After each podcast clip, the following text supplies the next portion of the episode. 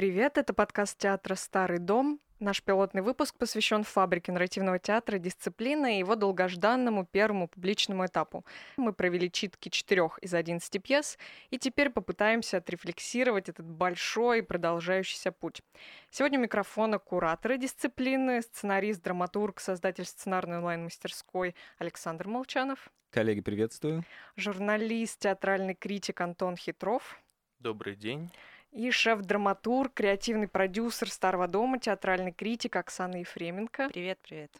Меня зовут Наташа Бортники, журналист, автор театрального журнала «Около». Я счастлива, что это огромное интро закончилось, и предлагаю начать с противоречивых отзывов, которые вызвала дисциплина. Оля Тараканова написала, что это главный проект э, нынешнего сезона. А Антон Алексеев выпустил следующий пост в Телеграме, я не буду его полностью цитировать. Вот одна фраза. В одном из самых прогрессивных театров России проводят подобный завлекательный для зрителей проект. Нормально ли быть завлекательными? Зачем нужен нарративный театр сейчас? Что вы об этом думаете? Я... Антон, давай. Я в ярости, да, я читал этот... Слышал э, цитаты из этого поста.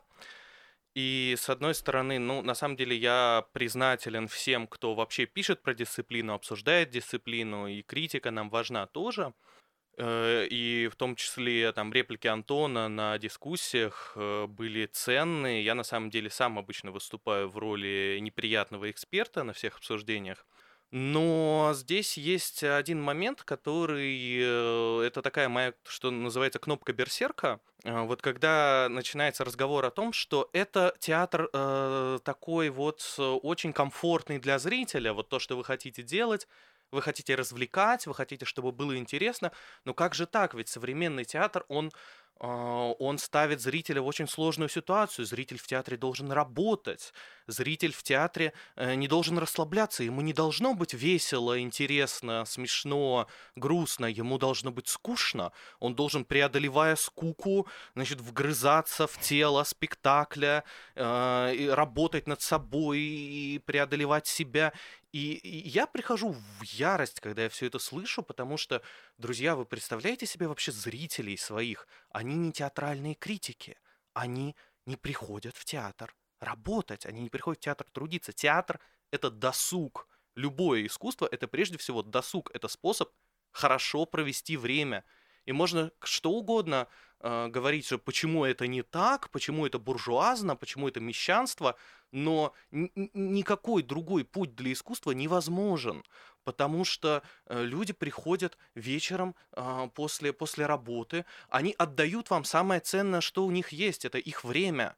Неважно, сколько стоит билет, он может быть дорогой, он может быть дешевый, дело вообще не в деньгах. Дело во времени. Я отдаю свое время, и я хочу, чтобы это время было заполнено для меня каким-то содержанием, каким-то ценным опытом. Если режиссер, а, артист, художник не, а, не, не утруждают себя а, тем, чтобы завладеть моим вниманием, какого черта я должен идти им навстречу? Это я пришел ради вас, я, я уже я, я уже сделал все, что от меня требовалось. Я как бы пришел и принес вам свое время.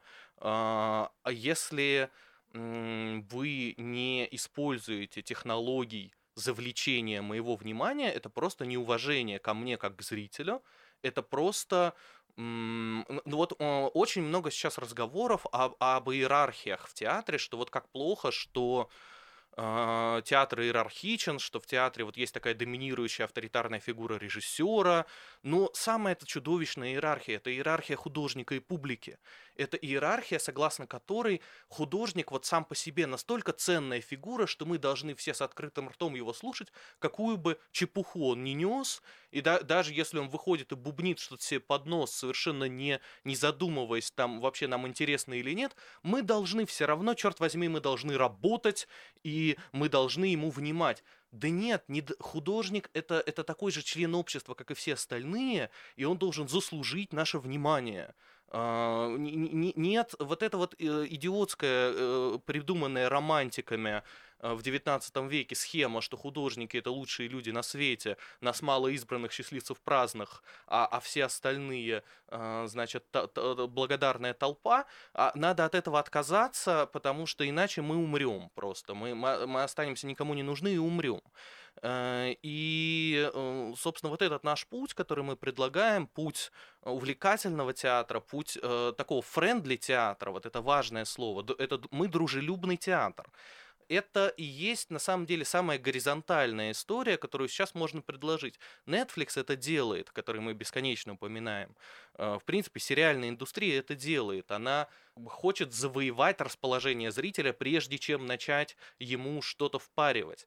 И нам, нам, нам в театре следует заниматься тем же самым, а, если мы хотим, ну, вообще, э, чтобы, чтобы некое уважение к себе публика ощущала. Потому что публика это не ресурс, который мы можем использовать, чтобы, значит, потешить наши амбиции. Публика это, а, ну, наш покупатель так-то. Представьте себе, что мы приходим мы приходим в булочную и говорим, а, а у вас круассаны черствые, а, а нам говорят, а почему вы решили, что круассаны должны быть свежими, э, теплыми и хрустящими? А может быть, я задумал их черствыми? Да мне без разницы, как ты их задумал. Я хочу, чтобы мне было вкусно и питательно, и чтобы не было тараканов в, в, в, в пище. И, и мне совершенно все равно, что тараканы в пище символизируют э, социальное неравенство. Э, и я, я, я, не, я не хочу задумываться, что же хотел сказать пекарь, э, поставив меня в такую ситуацию. Э, да, я не хочу быть в этой ситуации. Знаете, извините, я уже долго, последнее, про скуку. Вот э, все время нам говорят, что скука в театре это так замечательно, такое плодотворное времяпрепровождение, когда мы начинаем ощущать течение времени, э, когда вот бла-бла-бла, скука это тоже там э, какая-то ценная вещь, которую надо организовать, чтобы было скучно. Хей, хей, знаете, что я вам скажу на это? Uh, самое главное, что надо себя спрашивать как зрителя, это чем ценен для меня этот опыт? Вот чем для меня ценен опыт переживания скуки? Мне все время скучно. Мне, мне скучно ехать в метро, мне скучно идти с точки А в точку Б, э, мне скучно, когда я с людьми разговариваю. Э, мне, э, зачем мне специально создавать скуку? Скука это не какой-то дефицитный ресурс. Скуки вокруг полно, мы живем в достаточно скучном мире. Ну, то есть он, он с одной стороны, дико увлекательный, с другой стороны, большую часть жизни мы скучаем. И э, какой к черту может быть ценный опыт, э, если нам в очередной раз скучно? Ну, один скучный спектакль, два скучных спектакля, ну, сто скучных спектаклей, ну, какого черта? Вот, я заканчиваю свой э, злобный спич и передаю слово коллегам. Оксан, ты очень много смотришь спектаклей, можешь оценить и как э, продюсер, и как театральный критик, где вот эта тонкая грань между скукой, между френдли театром, между обслуживанием зрителя?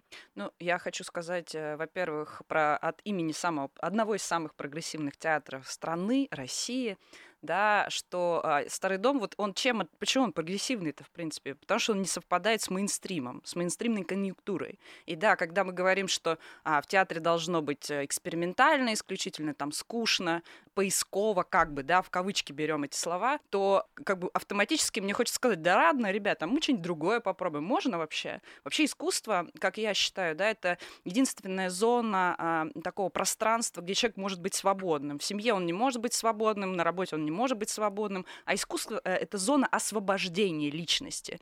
Так, может, нам не будут диктовать, как мы будем освобождаться?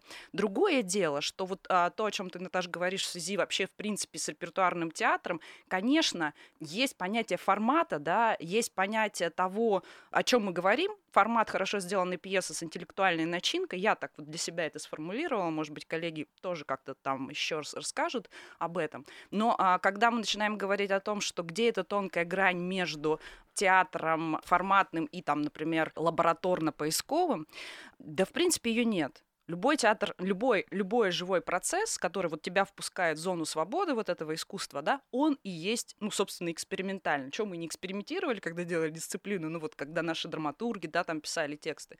Не, к нам бы не пришли Богославские и Крапивины, не дошли бы до конца, если бы для них не было какой-то, ну, как бы вот действительно такой выходом из зоны комфорта. С другой стороны, мне кажется, в России есть такая проблема, что театр всегда очень многими людьми благодаря школьным походам театральным воспринимался как культурный жест исключительно. Ты должен прийти, смотреть какую-то, ну, вот такой спектакль дурацкий, да, где там в костюмах, типа, люди ходят, да, типа это реалистический театр, происходят какие-то вот, ну, как бы действие идет линейное какое-то, да, и вот ты приобщаешься к этому, но совершенно не связан с тем, что там происходит на сцене. У нас же ведь другая задача. Мы берем, конечно, реалистические законы, канон, может быть, построение драмы, построение спектакля в будущем, но мы же говорим о современной повестке, о самых сложных темах, чтобы в этом формате возникали. И действительно, вот эта упаковка, да, она, ну, может как раз, мне кажется, сработать на широкую аудиторию. Ну, простите, я обожаю театр там пост, например. Ну, туда ходит 20 человек. Ну, просто везде, и в Петербурге, и в Новосибирске. Даже когда мы привозили, конечно, билеты не так продаются, например, когда на эти спектакли, где скучать нужно, да, а, как, ну, например, где все-таки сделана такая работа более каноническая и с артистом, и с сюжетом. Поэтому тут э, мы же занимаемся все-таки бизнесом в том числе да, и когда, конечно, Антон говорит про круассаны, и я так думаю, ну, наверное, спектакль а, может быть не совсем, да, вот такой продукт-продукт, но с другой стороны, вот вчера у нас были продюсеры на а, спектаклях, ведь они тоже так рассуждают, да, человек, который приходит в театр смотреть на сюжет, который играют артисты, и там обязательно должен быть герой. Да, вот эта тема очень важная. Современный герой, актуальная повестка, хорошо построенные действия, которое может через вот эту да, э, хорошую построенность привести человека, зрителя к а, финалу, который уже, конечно, не с хорошо сделанной пьесы Скриба, например, да, а он связан скорее с ипсоновской драматургией, с вот этой открытостью, с тем, что мы впро- э, просто на самом деле большему количеству людей скажем о тех проблемах, а, на которых нам предлагают поскучать, да, там какие-то определенные типы театра постдраматического, да, где это все равно 10 человек увидят. Мы скажем фактически очень важные, озвучим очень важные темы для массового, массовой аудитории. И в этом я вижу миссию. А где здесь а, как бы регресс а, старого дома или, в принципе, театра, ну, как бы, мне кажется, наоборот как раз, да. А можно я э, поспорю с коллегой? Да, конечно. Я в целом, я, в общем, подписываюсь под всем, что сказала Оксана, кроме одной вещи про то, что э, творчество — это свобода. Я, э, я враг этой идеи, мы я знаем. Я, я считаю, что творчество это не свобода, и э, вот это еще одна штука, которую романтики придумали, и с которой пора прощаться. Э, свобода — это вообще, мне кажется, какая-то классная вещь последних лет, вот общественного, общественной дискуссии последних лет, когда мы занимаемся деконструкцией ценности свободы. А, и, в общем, оказывается, что свобода — это не всегда так уж здорово, потому что свобода, э, как мы помним из классического высказывания «не помню кого», заканчивается в определенных местах. А, да, там, например, свобода Харви Вайнштейна — это явно что-то, что должно быть ограничено. А, так вот, свобода художника, она заканчивается там, где начинается посягательство на э, какую-то пророческую, какой-то пророческий статус, потому что э, вот обычно разговоры с тем, что творчество это свобода, они автоматически подразумевают пренебрежение зрителям, пренебрежение его запросами. Вот для меня вся эта история с дисциплиной, почему мы назвались дисциплина, была в том числе полемикой с этой идеей, э, с этой идеей свободы, потому что, э, в принципе, что такое общение двух людей, что такое коммуникация? это мы стараемся учитывать интересы друг друга. Мы навязываем друг другу э, наши повестки, навязываем друг другу наши запросы и пытаемся ограничить свободу э, свою чтобы ну, моему собеседнику было со мной хорошо. Я вот, например, сейчас, у меня такое настроение, я очень хочу много говорить, но я сейчас очень скоро заткнусь э, и свою свободу ограничу, потому что я знаю, что тут еще вы сидите, и вам тоже хочется говорить. И то же самое, вот, э, что мы старались сделать на дисциплине. Мы все время при, э, придумывали себе ограничения. Мы приду... у, у нас есть внутренние документы, типа 10 постарайтесь для э, драматургов, там постарайтесь без мата, ну и много еще всяких постарайтесь, там 7 постарайтесь, 6 э, для, для режиссеров читок, потому что э, именно через ограничение себя достигается вот то самое уважение, к публике, взаимоуважение между публикой и сценой, к которому мы очень стремимся. Вот, так что мы, конечно, мы свободны, но мы свободны выбирать себе ту несвободу, которая нам кажется более ценной и правильной. Вот. Но опять же, эти несвободы, как я понимаю, мотивируют э, драматургов э, совершать более осознанный выбор, да, в сторону использования каких-то приемов, да, например, того же мата на сцене. Ну да, ну мне кажется, мы с Антоном про разные свободы говорим. Как бы занятие искусством это клевая тема, да, за которую иногда в нашем государстве платят деньги, и ты типа можешь ну делать классные штуки, какие-то, да, производить искусство. И в этом смысле это такая игра, игровая зона для меня, да, где я могу вообще быть разным. Я могу делать постдраматический театр, а потом драматическим театром заниматься хорошо сделанной пьесы. И в этом смысле я имею в виду свободу, да, как бы личностная. А то, что ограничения формальные есть, ну, этику бы я вообще не затрагивала, да, вот с Вайнштейном это какие-то этические нормы все таки там как бы они регулируются, законодательные нормы все таки есть.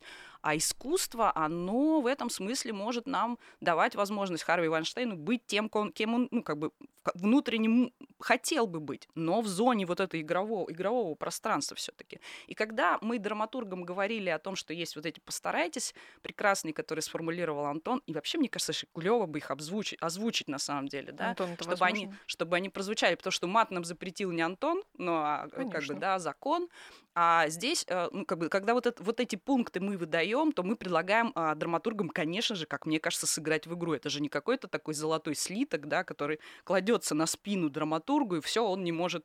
А у Ан- Антона такой манифест, как бы манифест, который можно исполнять, а можно и доказать, что ты его не хочешь исполнять. Поэтому, ну, я просто тип личности такой, прости, я с романтиками действительно связана. Я считаю, что они игру ввели как бы как плей, как с форму жизни. И мне кажется, искусство — это вот зона, где можно как раз э, выбирать вот эти ручейки, там, я не знаю, озера, водопады, да, и плавать совершенно в разных водах. Вот в этом смысле только. А про этику это вообще...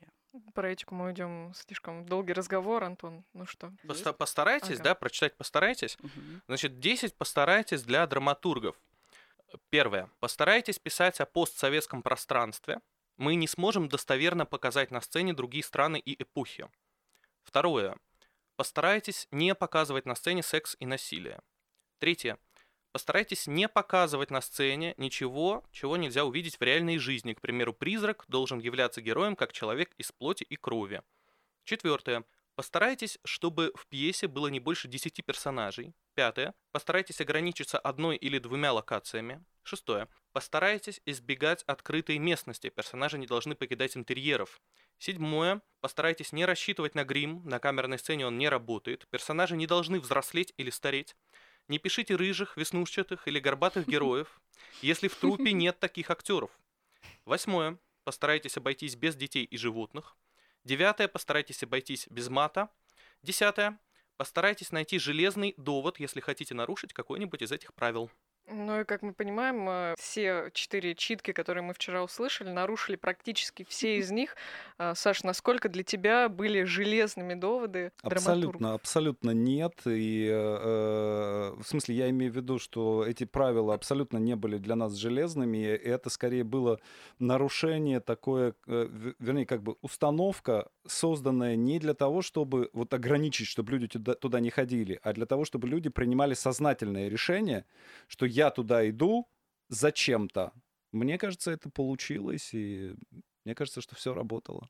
Но мне кажется, еще один из э, сложных э, вопросов, если мы говорим про современный нарративный театр, это вообще поиск современного героя. Как вы работали над этим? Это была отдельная прям большая задача, которой мы посвятили там, по-моему, одно или два занятия, и мы прямо составляли списки героев, списки людей. Ну, есть определенная технология, по которому строится герой, как он устроен, что у него должно быть какая у него должна быть суперсила, какой должен быть недостаток, как структурно он встраивается в историю там, и так далее.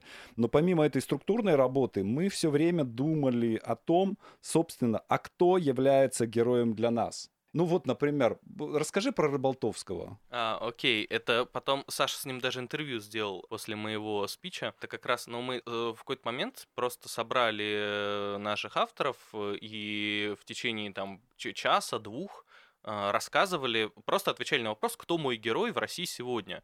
И я просто, чтобы начать этот разговор, я рассказал про человека по имени Евгений Рыболтовский. Это зоолог, который разводит редкие виды лягушек.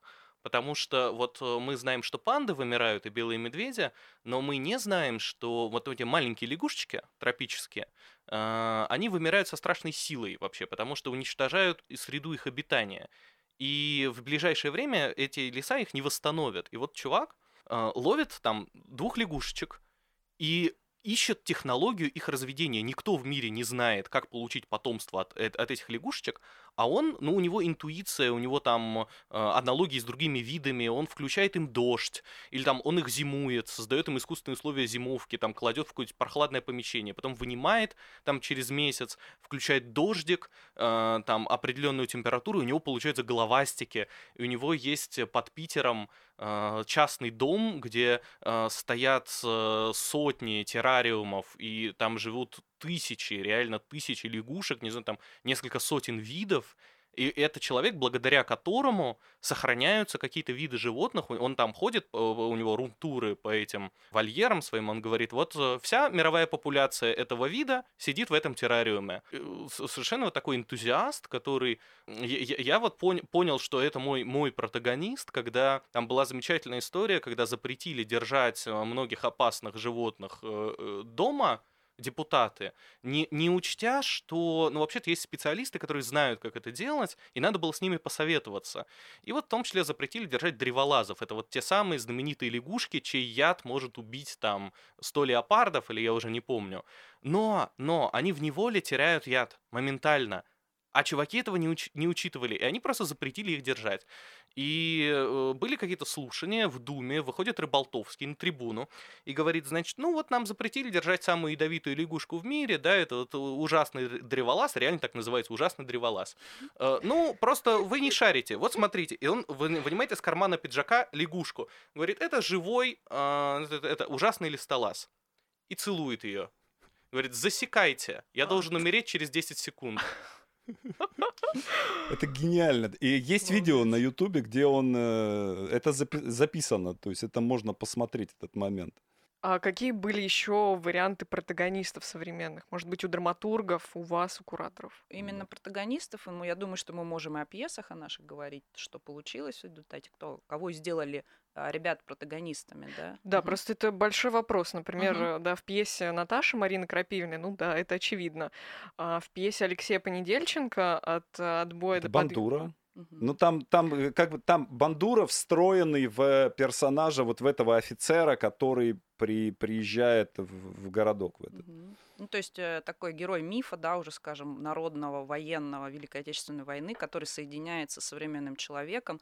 И очень сложно же сегодня, как бы не фальшиво, да, вдруг соединиться с памятью о войне. И здесь главным таким инсайтом этой драматургии, этой пьесы, да, этого драматургического произведения Алексея Пендельченко становится как раз присоединение как героя пьесы, так и зрителя к этому, а, а, к этому а, персонажу, да, такому мифическому уже.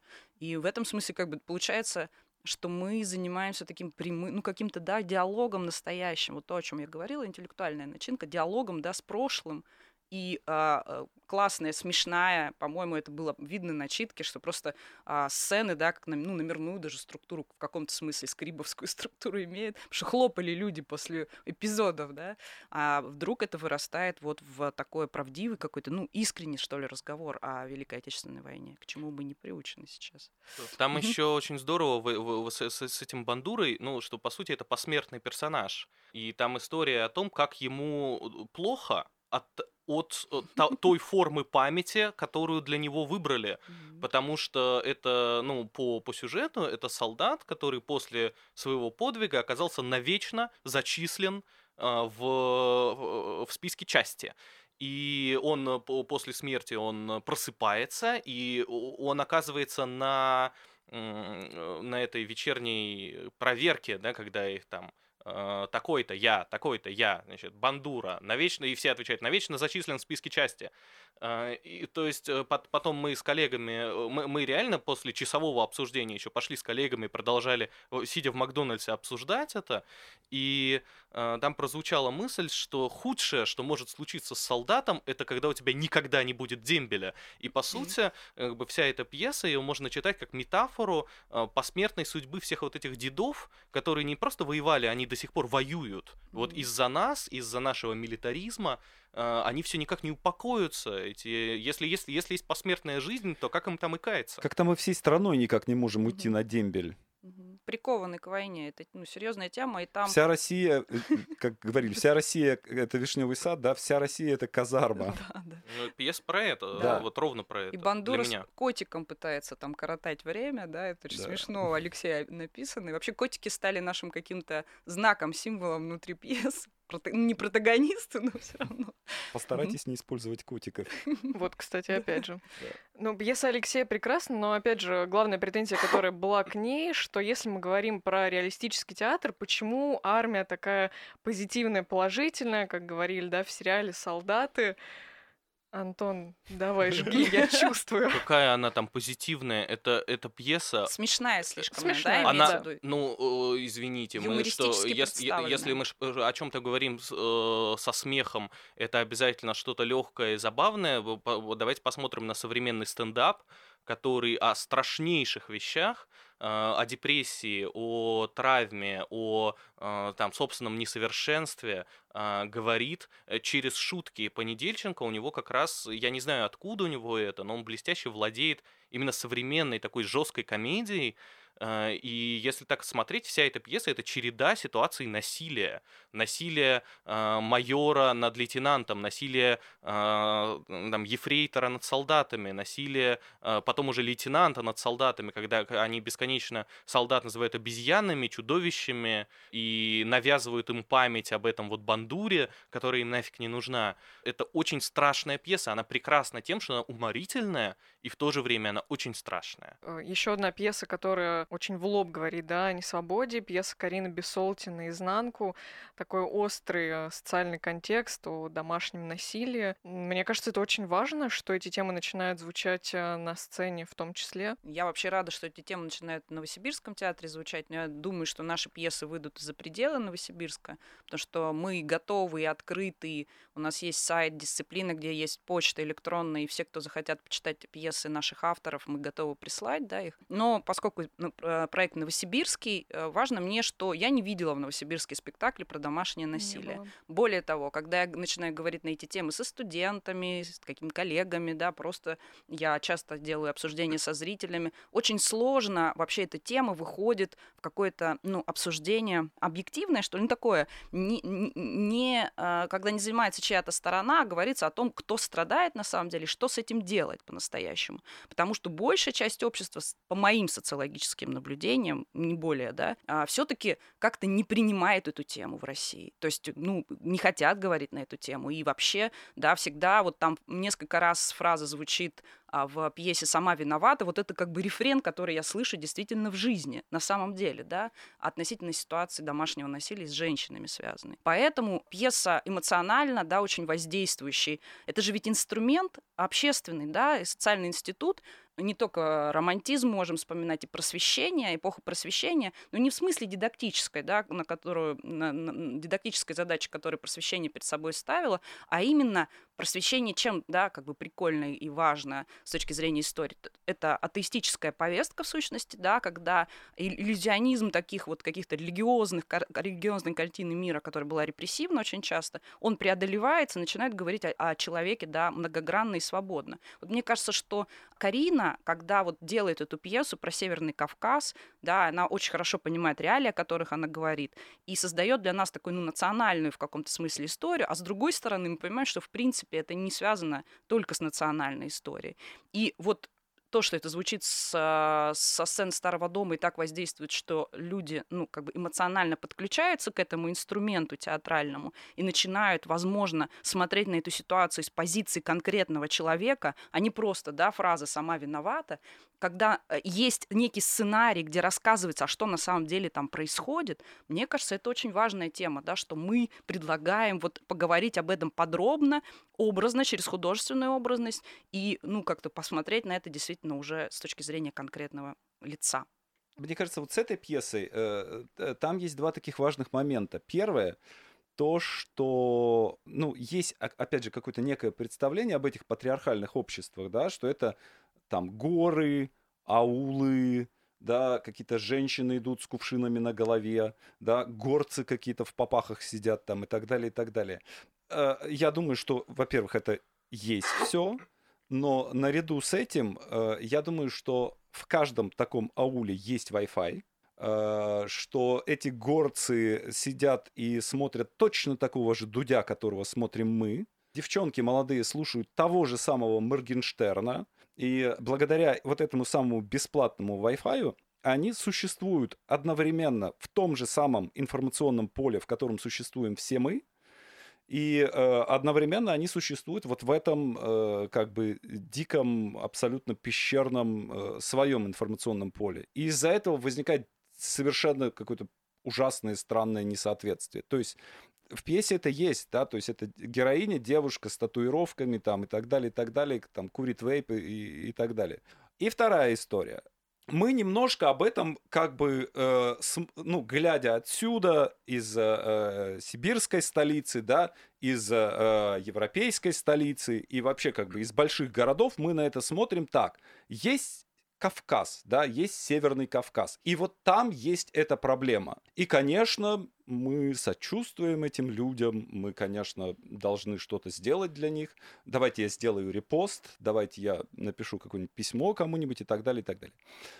Не в этом дело. Дело в том, что эта история не только про Северный Кавказ. Это, то есть вот когда я смотрел эту читку, опять же, там, когда я читал текст, я там раза четыре его перечитывал, э, это, этого чувства не возникало, а в читке вот есть такое вот это вот, когда ты начинаешь видеть картинку. История происходит на Северном Кавказе, где-то там в южных горах. Да? Я из северного поселка. И я видел сцены, которые происходили у, у нас в Сямже. То есть я видел наш стадион, на котором это э, сосну эту, на котором девушка повесилась там и так далее, и так далее. То есть эта история не только про где-то там, это история про то, что происходит здесь и сейчас, потому что это волна насилия, которая вот эти отцы, которые издевались над своими семьями, да, э, передали сыновьям, сыновья к ним приходят, э, у них появляются женщины, они их начинают насиловать, да, у них рождаются дети, они их начинают насиловать, и, э, и вот эта волна насилия, да, эта цепь насилия, ее надо как-то остановить. И мне кажется, надо это сделать, ну, right now. Вот самое время как бы это, это сейчас сделать. Вот, вот про это мне кажется. И то, что когда закончилась читка, и девушка начала разговаривать, и э, зрительница, ну, она там актриса, режиссер, да, но она не, не ставила эту читку, да, она ее смотрела просто как зритель. А, она начала э, говорить что-то об этой пьесе, которую только что увидела, и начала плакать, и начала вдруг говорить, вот у меня там, меня мать била, я сейчас прохожу терапию, там, и так далее, и так далее. Да, то есть это э, про нас, про людей, которые сидят в зале. Она смогла, нашла в себе смелость это сказать. Но я думаю, что у каждый, кто смотрел, он в себе узнал либо вот того героя, там сильного, такого токсично-маскулинного героя, который издевается над женщинами своей семьи, или наоборот в роли жертвы, либо мучителя, либо спасителя, да, то есть мы все узнали себя в этой истории. Вот, мне кажется, как-то так это работает. Ну да, мне кажется, важный момент, э, вот о чем мы говорила потом Настя после читки, и мы потом обсуждали, что пьеса Карины Бесолти говорит не о насильниках, как о каких-то инопланетянах, да? Да. А именно да. в том, что это может быть и наверное, есть в каждом из нас, и как это все. И у них у всех есть своя правда, да, то есть, как бы они объясняют, почему они, они рационализируют это как-то. И надо понять, как они это объясняют. Надо понять, что они, как, как они себе объясняют то, что они делают. Про контекст социальной проблематики, опять же, написал Антон Алексеев, вернусь к его посту. Я уверена, что это предъявляют и, например, фильмом Юрия Дудя, а, якобы для какой аудитории это делается, потому что есть социально ответственное общество, да, которое видит эти проблемы, а, рефлексирует и так об этом знает, а есть люди, а, которые не подключаются к этому, закрывают, к этому закрывают глаза, как, например, мать э, двух братьев да пьесе Карины, да. и это и никак э, на них не сработает, даже если они это услышат, увидят на сцене. Ну, есть люди, которые настолько закрываются от обсуждения этих проблем, что, разумеется, не театр станет э, тем инструментом, который их э, вытащит э, да, в, в, в это обсуждение. Хотя, может, и театр. Но э, здесь э, нужно понимать, что театр не есть публицистика. Театр нужен не для того, чтобы рассказать э, зрителям о том, что, в принципе, такая проблема существует, или там описать эту проблему. Э, театр — это э, место, где вы получаете эмоциональный опыт, связанный с этой темой. И вот если э, говорить конкретно про пьесу Карины, не знаю, может, Саша меня поправит, для меня протагонист этой пьесы, прото... мы понимаем, что протагонист не всегда хороший парень. Mm-hmm. Да, протагонист — это тот, кто, к кому мы эмоционально подключаемся, э, прежде всего. Для меня протагонист этой пьесы — это не девушка, которая приезжает расследовать самоубийство своей сестры, это э, муж э, этой покойной сестры, да. вот этот Вадим, э, ну, насильник, абьюзер, он, он страшное чудовище. Там, э, э, Оксана, напомни, как зовут артиста, который его читал? Ян Латышев. Ян Латышев блистательный артист, который... Вот, вот там вот эта вся его роль в читке, это было сотворчество реально драматурга и актера. Там и актер какие-то темы привнес, и получился персонаж по-своему привлекательный. Привлекательный в таком традиционном смысле, он действительно очень маскулинный, такой уверенный в себе, строгий старший брат, строгий сын, который вроде заботится о маме, при этом уже помыкает мамой. А, какая-то, мы понимаем, что это некая ролевая модель, то есть он для своей вселенной очень хорош он, э, он идеальный представитель вот этого токсичного патриархального столб сообщества. Общества. Он столб, да. Э, и в сущности э, вся эта история, во всей этой истории мы ждем, как этот, когда этот столб упадет. Мы, мы следим за тем, как вот этот герой поймет, что с ним все-таки что-то не так. И там кульминация пьесы, в кульминации вообще не участвует вот эта героиня. Там разговор двух братьев, и этот Вадим, он все время повторяет, мы нормальные, мы нормальные. Это прям рефрен у него. Ну мы же выросли нормальными, отец нас бил, мы выросли нормальными. А брат ему говорит, ну вообще похоже нет. И вот это это главная точка пьесы, когда, по крайней мере, этот герой слышит, и сл- слышит не от своей жертвы, а слышит от равного себе, э, ну, почти равного себе младшего брата, и, вероятно, сам как бы задумывается впервые над этим вопросом, что, э, может быть, я ненормальный. И мы все время говорим о жертвах, и, конечно, надо прежде всего говорить о жертвах. Но вообще, как бы то, что тот человек, который называется автором насилия, для него тоже эта ситуация вредна. И что с этими людьми происходит, и вообще можно ли с этими людьми работать, можно ли этих людей э, вернуть в нормальное общество, а не э, сажать их э, в колонии. Это, это тоже проблема, которую, кстати, не так часто уж обсуждают.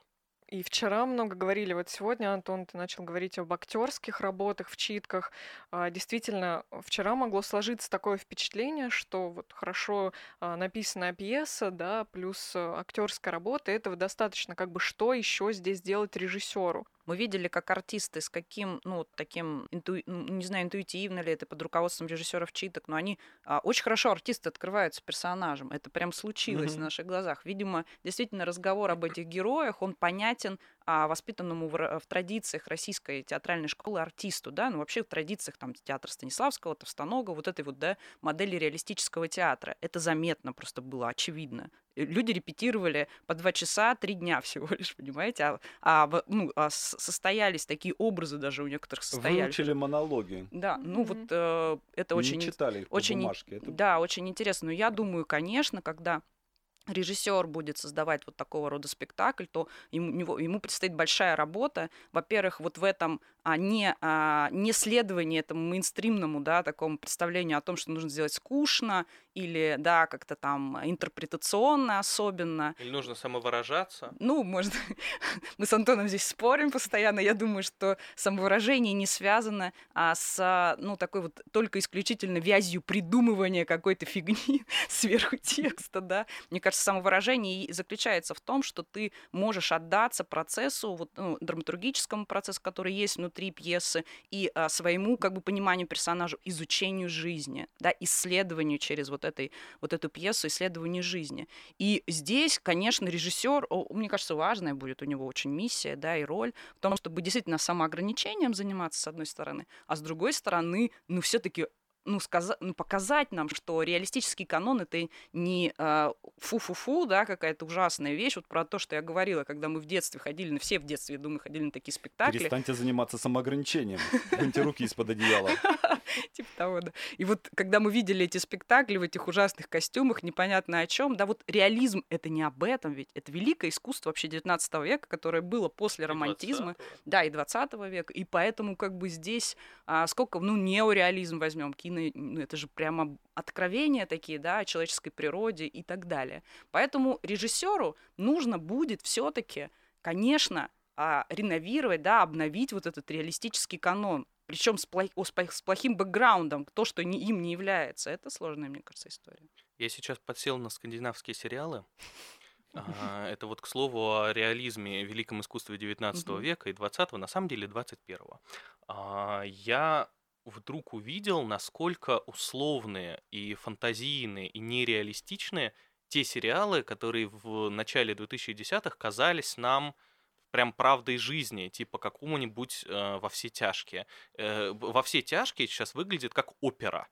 Э, на фоне э, новых датских, шведских сериалов, значит, я посмотрел два, э, по-моему, грандиозных совершенно. Это сериал «Расследование», это сериал о вот этой вот э, истории про подводную лодку, когда инженер убил изобретатель, там такой Тони Старк у них был, который собирал подводные лодки, он убил журналистку. И сериал не показывает ни журналистку, ни э, преступника, а показывает нудную работу э, полицейских, которые там э, по всему заливу собирают улики.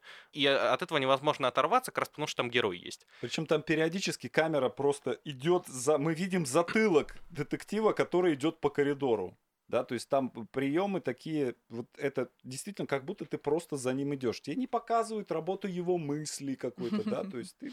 Ну, документальность, да, такая что Будничная полицейская работа. Ну да, и второй сериал, э, он на самом деле пораньше снят, это шведский сериал э, «Халифат». Вы видели сериал «Халифат»? Нет. Нет. А, это вот представьте себе, что э, взяли проблематику сериала «Родина», Homeland, uh-huh. но пересняли, переписали, пересняли это а, в духе, ну вот почти макюментари, вот как будто все происходит на самом деле, никакого грима. То есть если героине 14, э, у нее прыщи, там э, никак, никаких вылезных интерьеров, никакой крутой операторской работы.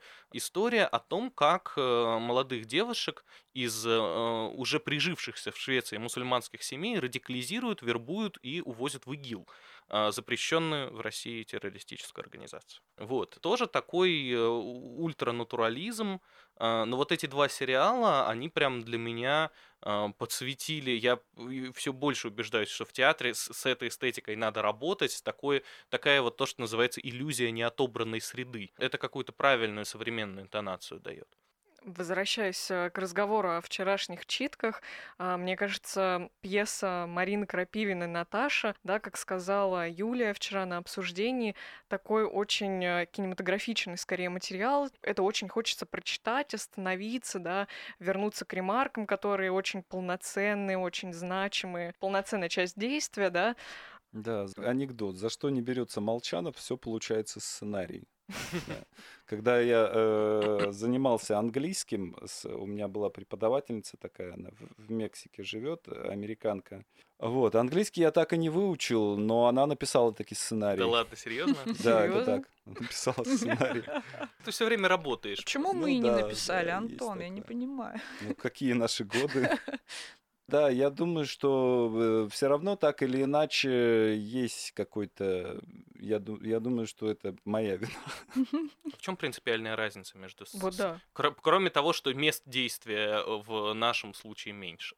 Я думаю, что это другой, другой тип визуальности.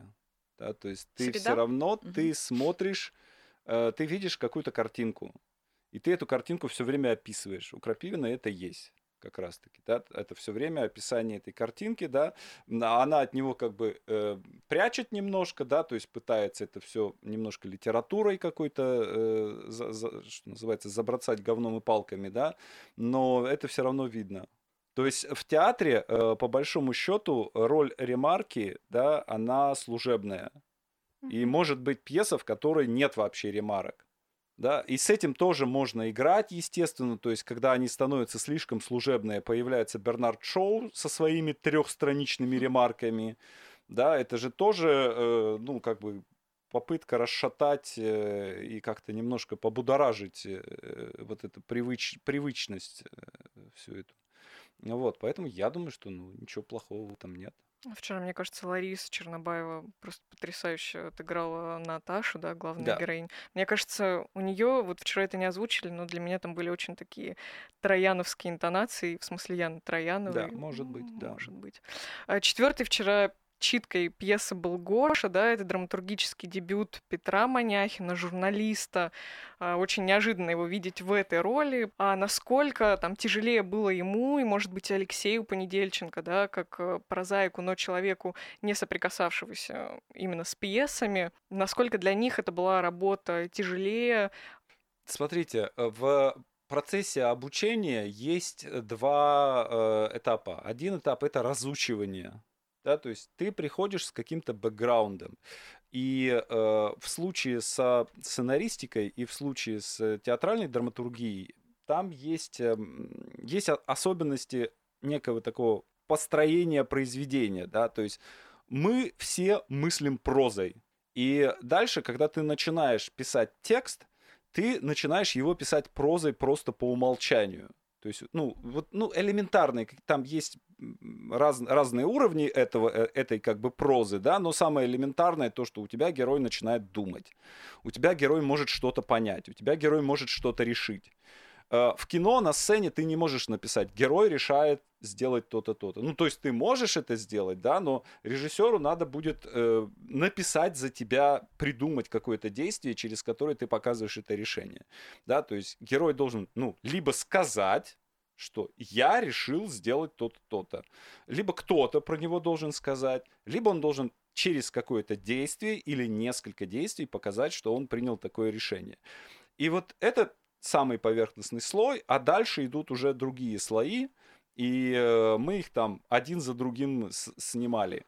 Вот. Иногда это получается сделать, иногда это не получается сделать. Иногда эм, ученик входит в такой в конфликт э, с учителем, и мы начинаем там бороться, припираться. Он там, я говорю, надо сделать это. Он начинает там, нет, я сделаю так, сделаю по-своему.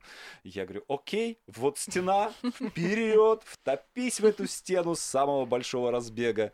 Вот. э, Потом через три недели он мне пишет, Александр, куда вы меня завели? Там, вытащите меня отсюда. И я говорю, что я тебе говорил три недели назад? Вот он ты вот по этой стене размазан. Давай теперь тебя собирать. Вот. Ну, э, это нормальная, нормальная история. И иногда бывает так, что человек э, вбирает в себя, э, скажем, будучи писателем, вбирает в себя какие-то структурные модели, вбирает в себя какой-то способ мышления драматургический и пишет все равно прозу, но обновив и обогатив его, ее какими-то сценарными э, вот этими структурными моделями. Как, например, было с Гузель Яхиной, которая, э, которую я безуспешно обучал сценарному мастерству. Она так и не стала сценаристом, да, но она стала замечательным прозаиком именно за счет того, что добавила туда что-то. Как, кстати, с Джорджем Мартином было. Не то чтобы я учил Джорджа Мартина, да, но он был э, много, много лет он был писателем, фан- фантастом. Он даже, по-моему, премию Хьюга получал. Но при этом он такой был никто и звать никак. Потом он стал сценаристом. Сценаристом он был еще худшим, чем писателем. То есть у него не сняли ни одного сценария, но он много лет честно писал пилоты. Ну, он э, был, что называется, таким рядовым сценаристом. И потом, освоив все эти сценарные подходы, он сказал, так, стоп, все, я понял, как это работает, и э, написал роман, который одновременно был сценарием который прочитал весь мир, по которому был снят сериал, который, опять же, посмотрел весь мир. Игра престолов, если что. Ну, не все знают, какой Джордж Мартин. Да, спасибо. Вот, поэтому мне кажется, что это вот так вот работает. Если потом, допустим, Петр, написав эту пьесу, станет драматургом, ну, классно. Если не станет, ну, тоже классно. Но при этом он, например, будет использовать в своей э, журналистской работе, он будет использовать какие-то ходы, которые он от нас получил. Тоже нормально. Кстати, какова дальнейшая судьба пьес? Планируете ли вы как-то продвигать их именно продюсерски? Я думаю, что, может быть, и не одна пьеса будет поставлена в Старом доме, и уже новосибирские театры, представители вчера были, уже заинтересовались текстами, уже у меня спрашивали про них, да. Но мы, конечно, создали специально для этого сайт, на который можно зайти, найти нашу почту и написать нам. А все авторы, э, я так надеюсь, что они будут указывать, что это проект дисциплины. И, конечно, каждый автор будет продвигать себе сам, будет предлагать эти пьесы на драматургические конкурсы. Но мы хотим, чтобы второй сезон дисциплины был уже не только ну, вот, э, в Старом доме, он будет базовой точкой, а к нему присоединились партнеры из разных городов России, и столичных, и не столичных, что тоже, мне кажется, классно и важно. И вот э, когда эта история будет выходить уже на такой федеральный уровень, а, да, и партнерство, и разговоры об этом, мне кажется, дисциплина будет нарабатывать себе имидж сама, да, уже и это будет такой вот как бы продюсерская история, автопродюсерская история. Но мне кажется, что э, мы, в числе прочего, тоже являемся целевой аудиторией этого проекта, да, и мы являемся тоже продуктом этого проекта. Как, вот вы знаете, мне очень нравится, я брал интервью у Сергея Чупринина недавно, который главный редактор «Знамени», он сказал очень крутую штуку про э, роман Пастернака доктор Живаго, что в 1946 году, когда он начинал писать этот роман, он был абсолютно правоверным коммунистом, который там за Сталина был готов умереть и так далее, и так далее. Десять лет он писал этот роман, и пока э, он смотрел на мир и историю СССР сквозь призму этого романа, он полностью изменился.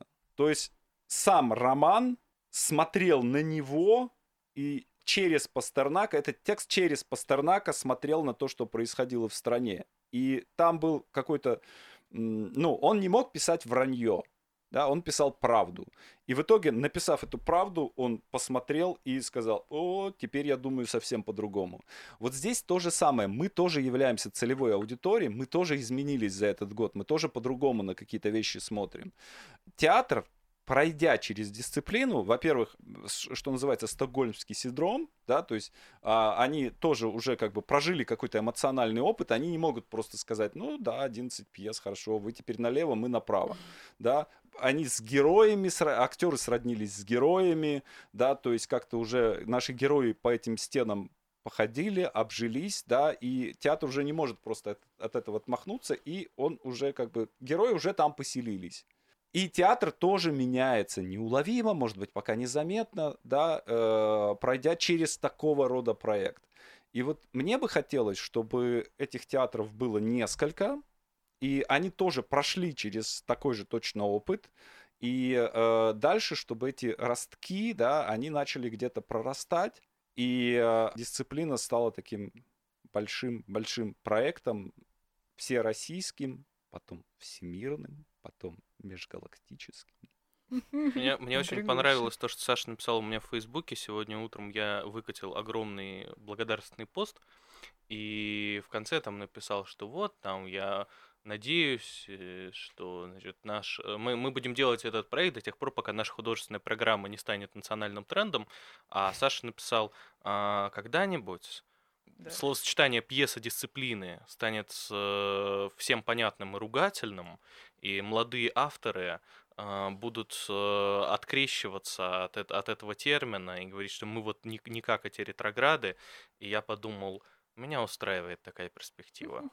Стать, разрастись настолько, чтобы нас не, не любили как, как такой, эм, такая звезда смерти. Амбициозно. Ну, это самокритика. Спрут, Без критического, спрут. да, внутреннего какого-то потока, мне кажется, невозможно вообще заниматься ничем, но искусством в том числе, и поэтому а, у нас как бы в театре даже, Антон, есть для этого раз возможность. Мы делаем дисциплину, а на хаосе мы можем антидисциплину да, сделать. Ну, это название в том числе было придумано, чтобы обыграть, чтобы у вас... Теперь у вас на сайте есть кнопка хаоса, кнопка дисциплины. Давайте мы напомним, что следующие семь пьес мы услышим уже в январе. Да, это 29, 30 и 31 января. Если я не путаю, что в, три- три- в январе 31 день, то это так. В январе 31 день. Да, да. Все-таки на воскресенье попадаем, да? Да, да. Опять, опять я ку- курс буду а, двигать свой. Ну, новый. прости, просто читки это, ну, как мы же их ведем целый день, Да, да, понятно, конечно. понятно. И хочется, чтобы люди приходили. Кстати, народ пришел вчера, да. несмотря на то, что есть вот ситуация пандемии, мы можем только 50% зала предлагать. Ну, собственно, вот эти 50% и пришли. Я надеюсь, может быть, снимут ограничения в январе. Ну, немножко надеюсь. И мы увидим полные залы на дисциплине на остальных семи пьесах. Да, так что ждем всех э, в конце января, 29, 30, 31. Услышим еще 7 пьес дисциплины. И уже в апреле 2021 года а, Юлия Аук поставит спектакль в Старом доме по одной из них. Это был подкаст Старого дома. Всем спасибо.